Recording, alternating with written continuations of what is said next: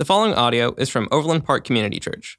More information about OPCC can be found online at overlandpark.cc. Welcome to OPCC. It's good to see all of you today. Happy to be here and enjoying the spring weather.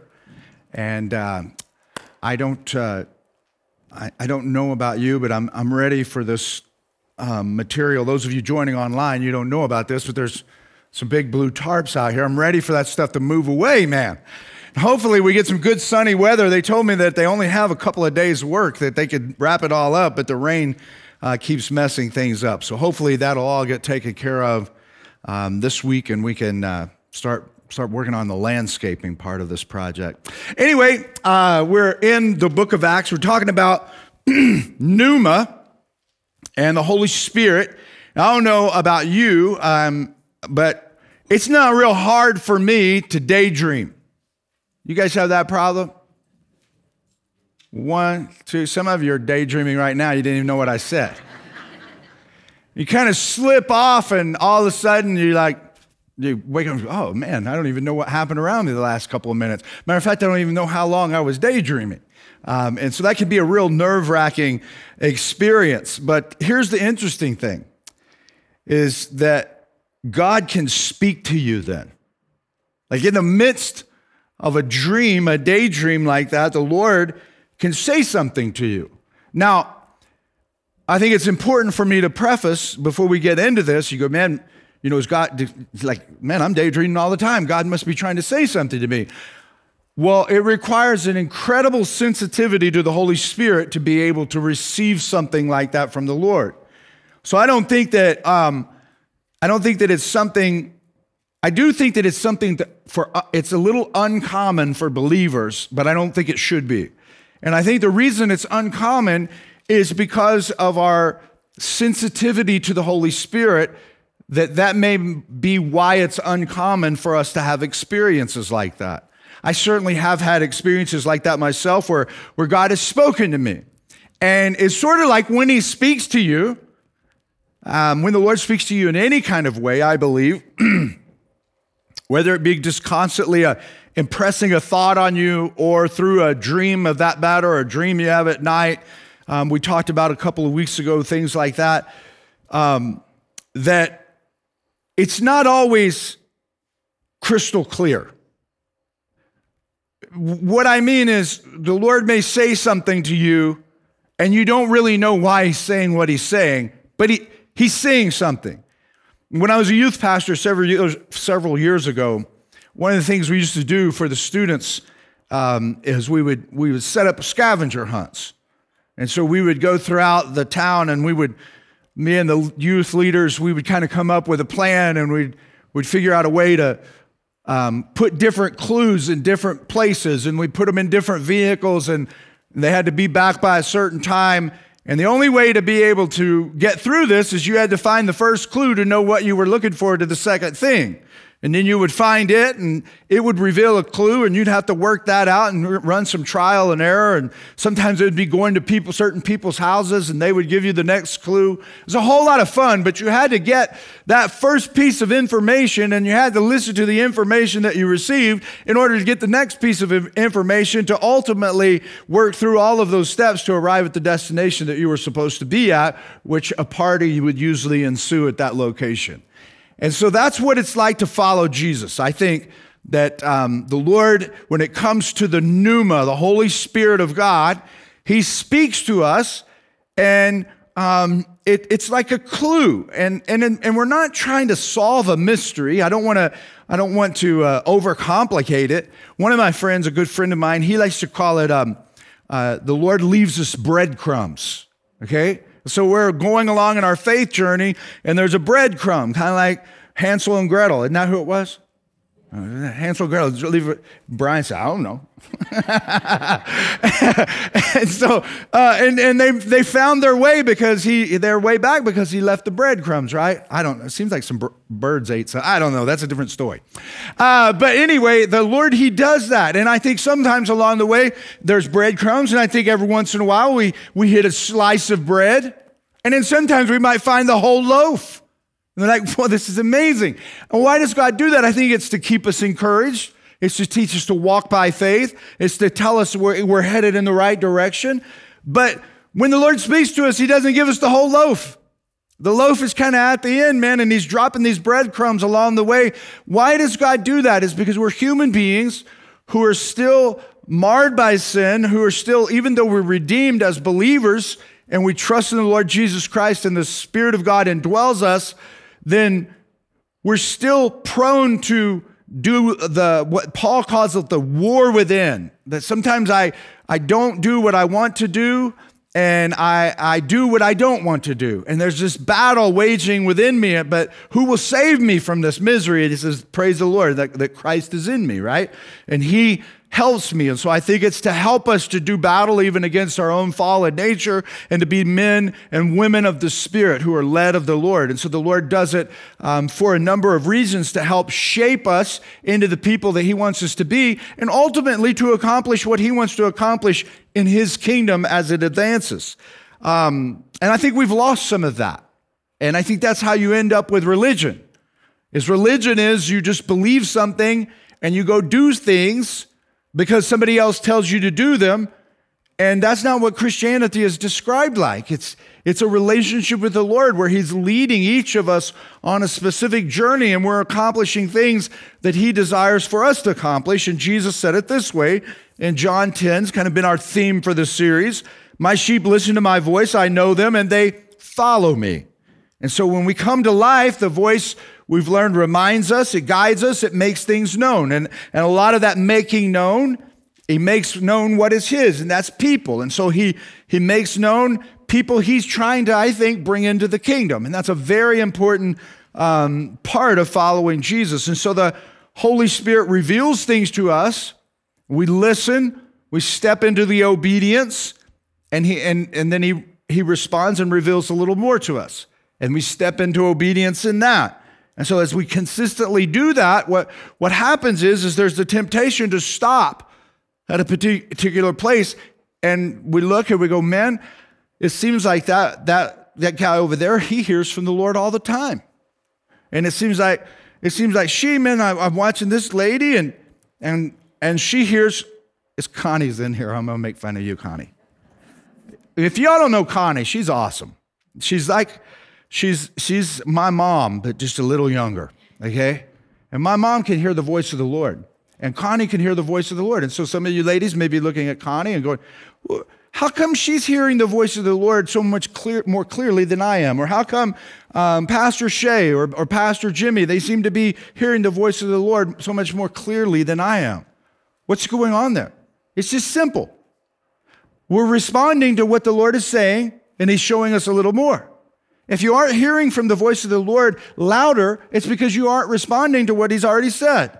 So if the Lord says to you, hey, um, I want you to step into this obedience here, and, and it's maybe baptism, and you don't step into it, guess what?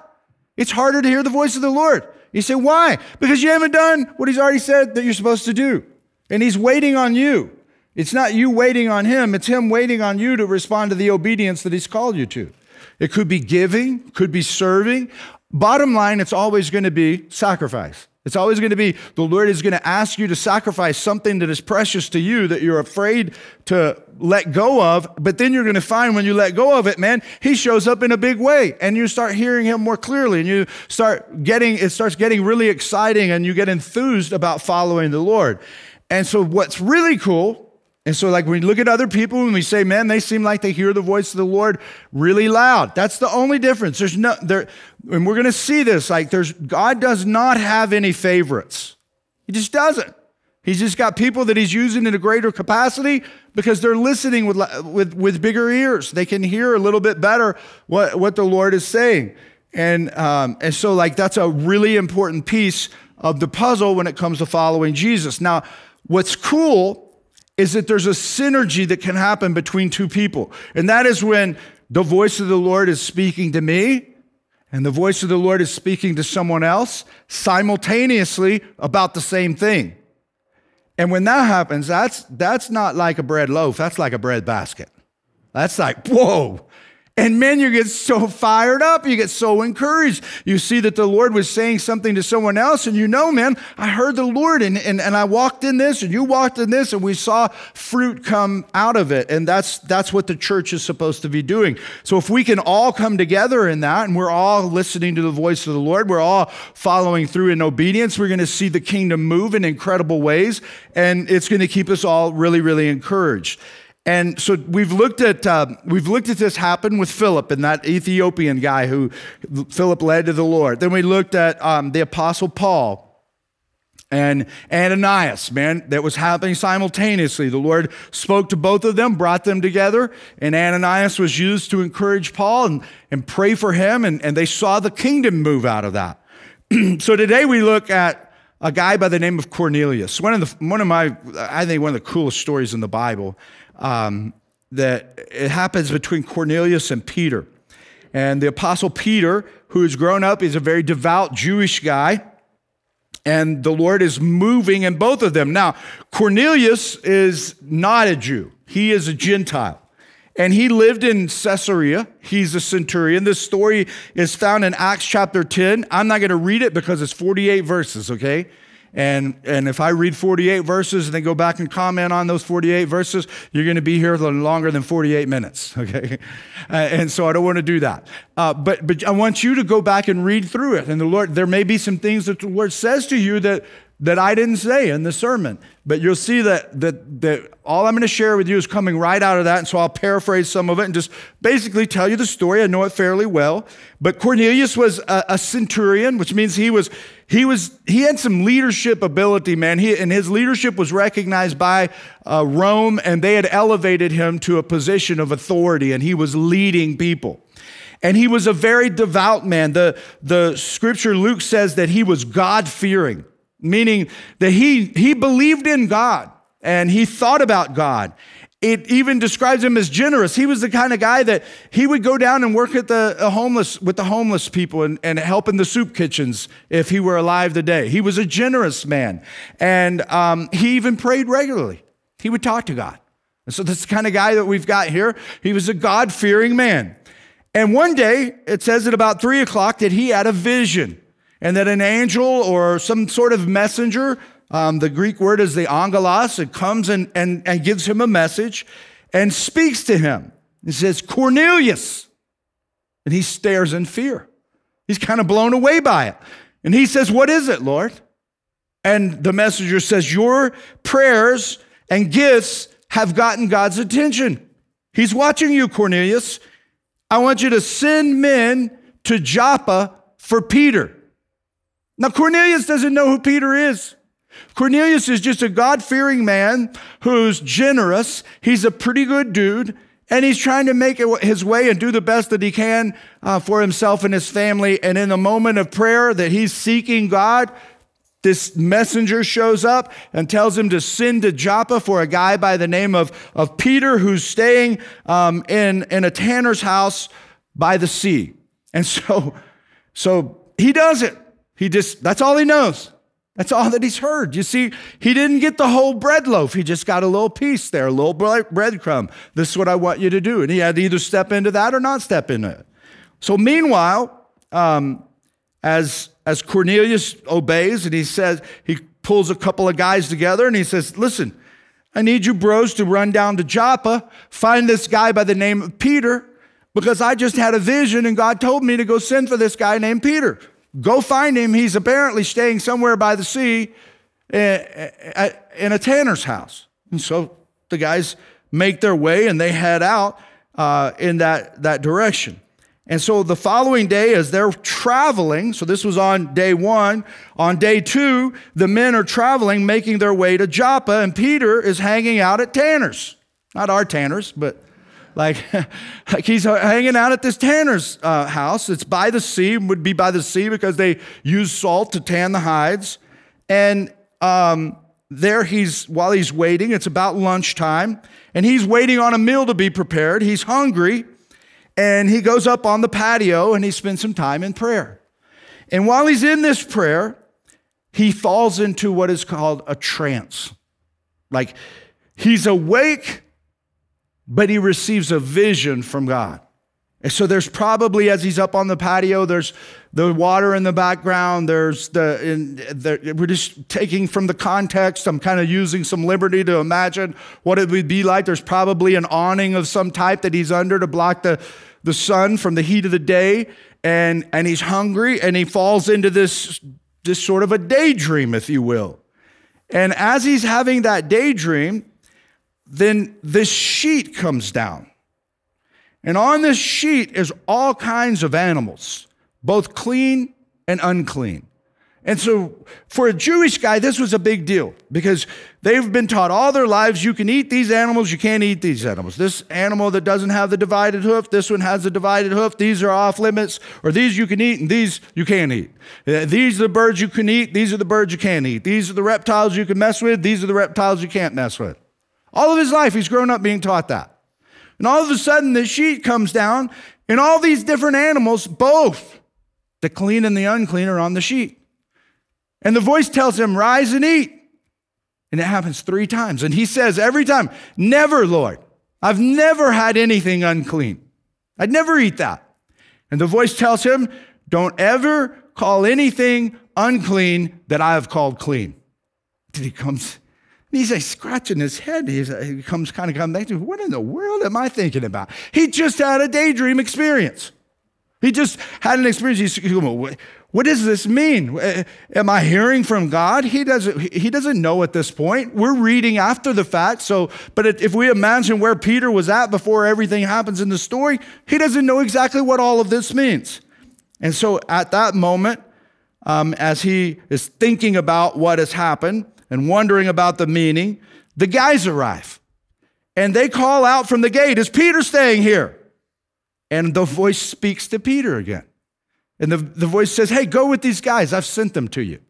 So now he's had this incredible vision that he's not sure exactly what it means at this point, And he's got guys that are calling his name from the gate, and he feels an impression and peace. I, I would say a peace about the decision to go with them, go, go and see what they want. And again, this would be an important decision for him because a lot of times if somebody were coming and looking for these Christians, they might want to kill them right? They might want to be trying to eradicate Christianity. But the, the voice of the Lord gives him some peace that he can go with these men. They have been sent by the Holy Spirit. And so Peter um, hears the, the Lord say, You need to get up and go. Don't hesitate. I sent them to you. And so Peter goes down and he says, I'm the one you look, you're looking for. But he does this. He says, Why are you looking for me? Even though God told him, he felt that God told him that these men were sent from God, he asks them, and he wants to know from them why they are even looking for him in the first place. And they proceed to tell him that they're, um, the guy they work for by the name of Cornelius has had a vision. And in the vision that he had, he was instructed to go find you and where you would be staying. And so that's why we're here is to bring you back to him. We're just messengers. He has asked us to come and bring you back to his place. And so Peter invites these men who are Gentiles that would be unclean to come in to stay with him. And they stay the night and they set out the next day. And they arrive at Caesarea, and when they arrive, Cornelius is there. Cornelius doesn't have any idea what Peter's going to say to him. Cornelius doesn't even know if the guys are going to find Peter, and if they do find Peter, that Peter is going to come back. He has no idea. He wouldn't send in text. Hey, Pete, uh, I'm sending some dudes up to get. No, the, the guys were the text. They're waiting on him. But what does he do? He has a house full of people waiting on Peter's arrival because he's so sure that he's heard from God that he's walking now by faith before he even knows fully what faith is. And so he, he's expecting Peter to come because he's had an, a divine encounter with God. And, and so when they get there, they arrive and, they, and Peter finds this house full of people. And, and Pete walks in. And when he walks in, Cornelius sees Peter and he falls down at his feet and starts worshiping. He's just worshiping Peter. Peter's like, hey, hey, bro, whoa, whoa, whoa, whoa. Get up. I'm just a dude. I'm just a dude like you. Don't worship me. We worship God. You don't need to do that. So Cornelius gets up. And when he gets up, um, he says, P- Peter says, I think this is fascinating. The first thing he says to Cornelius is, You do realize it's, it's not permissible for me to be in your house. You do realize that everything I believe as a Jew says you're unclean and I'm clean, and by coming into your house, I'm going to be unclean. That's not a great way to start a conversation, right? But that's what he says. And I think he says that because Peter doesn't know what's going on and he's, he's trying to hear the voice of the Lord. And he's like, What am I doing? Violating all of the Jewish law that we've known for, for thousands of years. And he wanted to say that so it'd be part of the story so that if the other Jewish brothers, like James and John and all the other guys, say, What in the world are you doing going in a Gentile's house? He's like, he's just prefacing everything. But he says, But God has shown me in the vision that I had not to call anything unclean that he has said is clean. And so Peter's starting to put the breadcrumbs together as he's listening to the voice of the Lord and saying, Man, that vision that I had was not about food, it was about God's people. It was certainly was about food too, but it's about God's people, and I shouldn't be looking at these people as unclean. But he does this. He says, Can I ask you why you sent for me? And so he's asking now, he's still asking questions, even though God is the one who tells. See, a lot of times we read the Bible and we see the uh, end of the story and we just think it's all clean cut and these guys knew everything. They didn't know everything. They were just like you and I, and the Lord was having to show them things along the way, just like He will show you and I as we walk along the way. The Lord will show us things and we will discover things, just like as I used in that illustration on the scavenger hunt, just more and more becomes uh, clearer and clearer as we go along.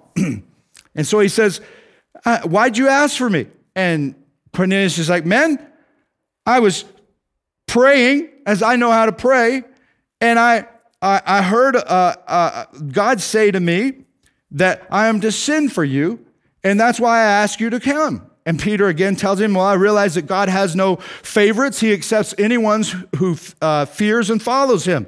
And so then Peter starts to tell them all about Jesus. He recognizes uh, the whole reason I'm here is to tell these guys about Jesus because Cornelius doesn't know anything about Jesus. He's a God-fearer, he doesn't know anything about Jesus. And so, as Peter starts to explain to them that Jesus Christ came and he suffered and he died and he did all this miraculous stuff and that, that he was God in the flesh, he basically shares the gospel with him and, and talks about how he rose from the dead. And as he's saying all of these things, these guys are converted and the Holy Spirit falls on these Gentile people and they start speaking in tongues, just like the apostles did a few years earlier in Jerusalem when the Spirit fell on them. And it was a miraculous event to show Peter, who was the leader of the church, that the gospel was going to be open to the Gentile world. That's all of us. And so it was this really incredible thing. And Pete looks at the guys who he brought along with him on the journey, um, and he says, Hey, man, these people need to be baptized. And so they're baptized, and the gospel's opened up to the Gentiles. And we see in the book of Acts from that point forward, we see uh, Paul and Barnabas, they begin the Gentile missionary journeys, and, and the gospel just spreads all over the known world. And that's how it made its way to you and I today. And so we look at that, and here we see how the Spirit moves. We see somebody specifically listening to the voice of God, God speaking to them. They step into the obedience. They get a little more information. They're asking questions. They get a little more, a little more, a little more. And ultimately, they get to see the kingdom break wide open as the Lord brings two people that He's simultaneously speaking to together, and the kingdom breaks out. And so, what are the takeaways? Well, I've talked a lot about dreams. And so I think that we look at that and go, man, I just want God to speak to me in dreams like that. Now, that's not the common thing for me. That doesn't happen to me like all the time. And I think the reason we want that is because it's the lazy way. It's like if God speaks to us in dreams, and all we got to do is go to sleep or have a little daydream, we'll hear from the voice of the Lord, and boom, we can just follow Jesus. It's a lazy way. And that's why we want that. And here's what I want you to understand you will never hear Jesus in a dream if you can't hear him when you're awake. Like you got to be able to hear him when you're awake. Like he, it doesn't take a dream to step into obedience. It doesn't take a dream to step into the obedience of baptism. It doesn't take a dream to uh, step into the obedience of just being faithful as a steward of God. It doesn't take a dream to be faithful in serving. It doesn't take a dream to, to just obey the things that are clearly apparent to what the Lord is asking you to do. It's so like if you want to hear God in a dream, you got to be able to hear him when you're awake so that you're sensitive to the Holy Spirit and you can recognize the voice of God. Now, this word trance, um, this trance that he falls into is the Greek word ecstasis. And, it, and here's what it means in the Greek it means awake but our mind is drawn off from all surrounding objects and fixed on divine on the divine and god shows us realities from the things that are around us. Okay so peter is perplexed about friendship in this moment about relationships. You got the flapping awning over him. We've got him being hungry. And so god takes these things and he uses them to give him a vision to communicate some truth to him that is going to transform the way of life as they know it. And so when we are fixed on the divine, then God shows us things about the kingdom with the realities that we're walking in. So God can use trees, He can use activities, He can use songs, He can use movies, He can use um, all kinds of things. You could be watching a soccer game and, and you could daze off a little bit. And if your mind is fixed on the divine realities, God can use those things to speak to you about something in His kingdom. And it does happen frequently as the Lord is reinforcing and communicating truth. And the problem we don't, ex- the, the, the reason we don't experience it more is because our minds are not fixed on the divine. Okay? Our minds have to be, we have to live with our, our head in heaven and our feet on the ground. And so we're constantly taking on the mind of Christ. We walk by faith, not by sight. And when we walk by sight all the time, then we have our mind fixed on the realities that we can't see, and we rarely are thinking about the things that we can't see. So we have to reverse that and flip it and go, I'm going to walk and I'm going to fix my mind on the things I can't see, and God will use the realities around me to teach me about things in His kingdom that have to do with faith and not flesh. We're so prone and we're so easily distracted to walk by flesh. So we walk by sight and we miss faith. But if we walk by faith, we will begin to recognize the realities around us of where we're succumbing to the flesh and we're not growing and becoming all the Lord would have us to be. So that's the first takeaway. Here's the second takeaway. You could be encouraged to know the Holy Spirit is always one step ahead of us. The Holy Spirit is always going to be one step ahead of us. The pneuma of God, He always calls us to action. And I've kind of illustrated that already. He, but in this story, he tells Peter, get up, go down, go with. He tells Cornelius, take some men, send for Peter. And so he does it, but he but when Peter, when when when uh, when Cornelius sends the men, as they're on their journey, God is already starting to have Peter think about things. And he's giving him a vision. And then when Peter gets up to go down, he doesn't know what's going, but God already has Cornelius recruiting a whole house full of people that are ready to receive the gospel and have the Spirit fall on their lives. He's always one step ahead of them. He's one step ahead of Cornelius, he's one step ahead of Peter, and he's one step ahead of you. The problem, again, is not that God is not giving enough information. The problem is we're not taking the step of obedience, so we can't get the next step. God can't move ahead in our lives. You see, people are growing at much different uh, rates uh, of speed. Some people seem like when they get the they get full of the Lord, man, they just grow and grow and grow and grow, and they're just tearing it up. And other people, it seems like, man, they they said they came to know the Lord, and they're still stuck there. They've only moved a few feet. Why? It's because one is traveling faster through the steps of obedience and getting more information, and God is pouring out more um, uh, revelation to them, not new things. There's nothing new under the sun. He's not going to reveal, reveal any new truth about what doesn't already exist, but he will reveal some truth that you don't know yet. And as you receive that truth that you don't know about the kingdom and you step into it, you'll get more and you'll get more and you'll get more. That's why uh, I think Paul, I think it's in Thessalonians, he, he says, I pray that you might have the kingdom or, or something to that effect more and more that it might fall more and more on you, more and more of the word, more and more, more and more, more and more. That's what I want. I mean, who wants some dead religion? You see, it, it's not that God wants you to, like, we, here's, here's where we get upside down. Is we think that the Lord is asking me to do more and more. No, the Lord is asking you to take a step so He can show you more and more. He's not asking you to do more and more. He's asking you to take a step so He can give you more and more. And we get stuck by the realities of looking with our physical eyes at the things that we can't see, that we miss the things that we can't see. And then when we're walking in those physical eyes, we can't even enjoy the stuff that we have because there's no peace inside. And we find that we have all this stuff, but we're still not very happy. Why? It's because the more and more of the stuff we can't see, or the more and more of the stuff we can see, can't satisfy us. But the more and more that we get of the stuff that we can't see, the more satisfied we become, and we don't need as much of the stuff as we can see. That's why Jesus said, if you lose your life, you'll find it. If you keep looking for your life, you'll lose it.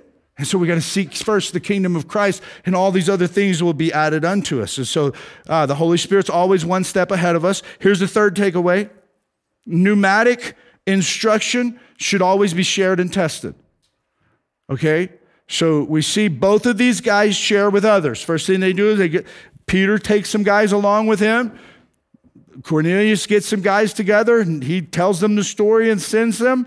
They tell him what's happening. Peter's asking questions and he's questioning, um, he's testing what he feels like is a divine instruction by asking questions of the people that he's recognizing. And that is a very, very important step in trying to hear the voice of the Lord. Peter doesn't jump ahead, he confirms everything that he's hearing. If you jump ahead of the Holy Spirit, then you will make decisions that the Lord never intended you to make because the Lord will always confirm something that he's asking you to do. And it's important to ask questions, especially when you're dealing with a dream, because you need to know whether or not you're having a dream because you're receiving um, a, a vision from heaven or you ate some bad taco meat, right? You could be having, uh, uh, uh, you could just feel like you ate too much and all of a sudden you're in a sluggish place and you could daydream about something. So God doesn't speak to you in every dream. And God doesn't speak to you in every thought that you have. So, how do I differentiate when I'm thinking something that I'm not conjuring something up that my flesh wants to believe, that I'm actually hearing something from the Spirit? You test it with questions and you begin to ask people. You ask people around you whom you know that can hear the voice of the Lord. And if they are giving you some wisdom that confirms some things, you could even ask people to pray for you.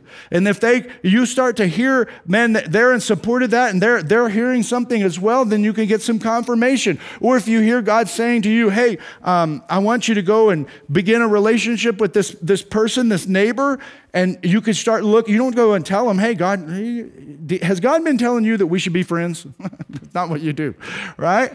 You go and you hang out with them. And if you keep having a bad time and there's like, like, you're putting yourself through suffering and the other person doesn't seem like they're enjoying it, God's not asking you to hang out with them, right? Because God is going to be in that. He's going to bless that relationship. He's going to give growth in it, and you're going to see movement from the kingdom. And so always test what the Lord is saying to you with questions. And, and here, this is really important. I've taught this before. Cornelius, you guys got to get this. He fits the typical Johnson County resident profile. He lives everywhere around us. He fears God. He loves his family. He's willing to be generous and help people, but he doesn't have a clue about what it means to walk with Jesus. That's, that's, that's our community. And so the only way we're going to help those people is by getting in relationship with them and letting them see what it looks like um, to follow the Lord. He's a very, very successful man, family man, devoted God-fearer, didn't know Jesus at all. And so you look around, and probably a lot of the people that you're in relationship with, that your, your kids are doing life with, they don't know Jesus. I mean, they, they may believe in God, but, but if you believe in God and you listen, before the Spirit entered Cornelius, he was bound for hell. That's just the bottom line. Because the only sacrifice for sins, the only way of escape is a relationship with Jesus. And it doesn't matter if a person fears God if they haven't accepted Jesus and are in relationship with him. And a lot of people like, they go, man, I, you know, what about these people doing all this good stuff? It's all the more need for us to be urgent about our sensitivity to the Holy Spirit and spreading the gospel because goodness doesn't get you right with God, Jesus does. That's it. And, and, and if, if it did, if, listen, you, if you just logically think this through, like, if that were not the case, there would be no reason for Jesus to come and die on the cross of Calvary. Because we could just be good and we'd be all right with God. But goodness doesn't make us right with God. Only the sacrifice of Christ on the cross of Calvary and receiving that sacrifice, placing our faith and trust in it, being covered by the blood of Christ, then indwelt with the Spirit, being chosen by God, responding to the choice, walking with Him in obedience. That's what makes us right with God. And so here's the big idea listen to the Lord and live. If you're not listening, you're not living. That's just about like, even if you know him and you, you, you could look at, at periods of your life and you go, man, I know this so clearly because when I, I, I, I met the Lord at nine and I listened till I was 15 and I was living.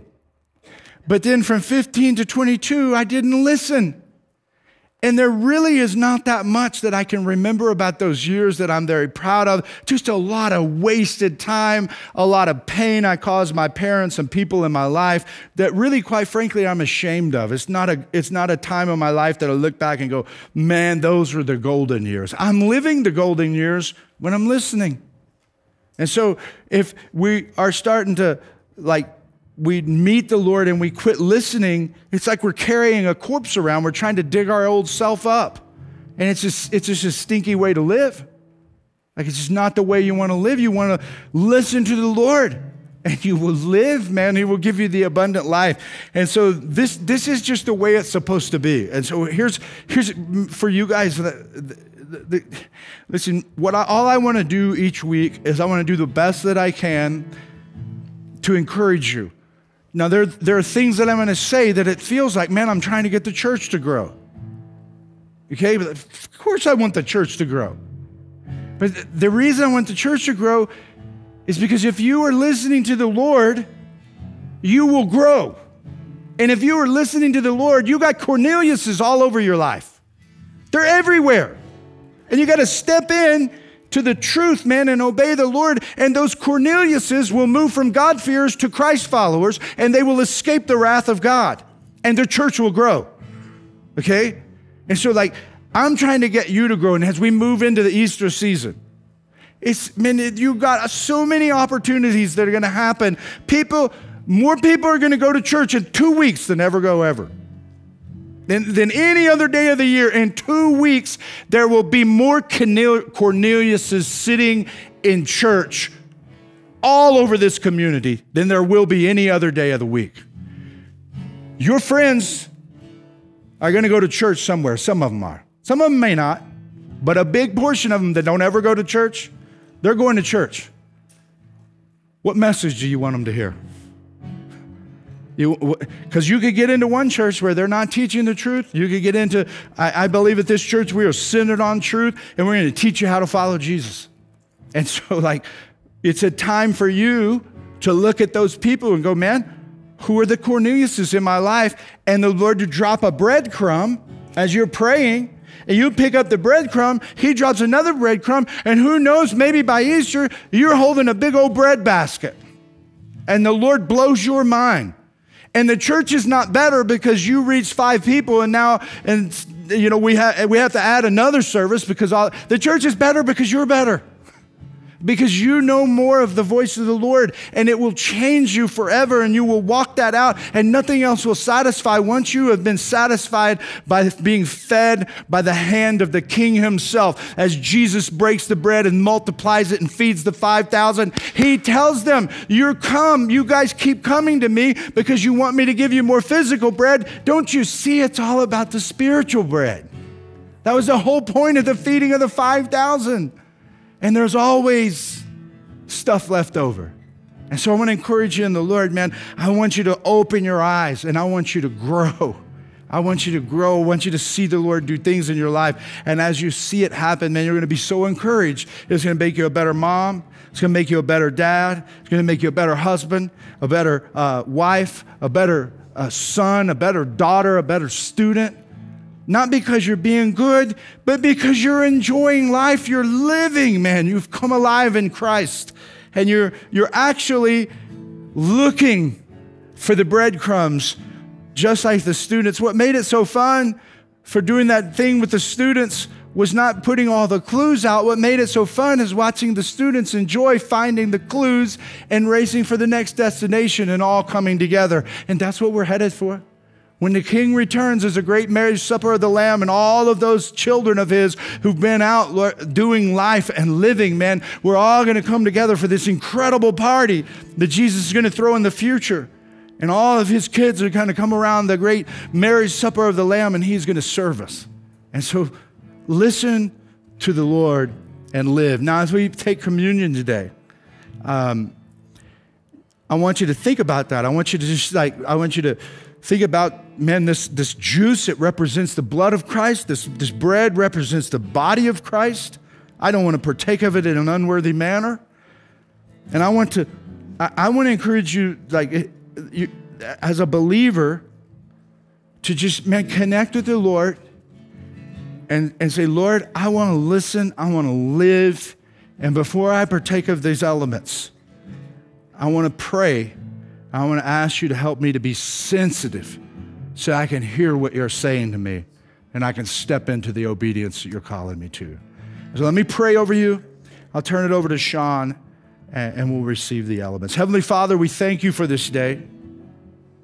We thank you for your word and how clear it is. We thank you for your people, Lord. Thank you for Cornelius and Peter and their story, Lord. It helps us so much. This story is so encouraging to me. And so I pray, Lord, for myself that I'd be sensitive and that I, I would model this for your people and that your people, Lord, would be sensitive and they would model it for the people in their lives, Lord. And we see the kingdom grow because it's growing in us individually and it, you would just do your thing. Like you would do your thing and we would see the kingdom advanced and territory claimed for you. We love you, Lord, as we partake of communion today and and remember the sacrifice that you made on the cross of Calvary. Lord, speak to us. Give us eyes to see and ears to hear. We ask it in Christ's name. Amen. Thank you for listening to audio from Overland Park Community Church in Overland Park, Kansas. For more information, visit us online at overlandpark.cc.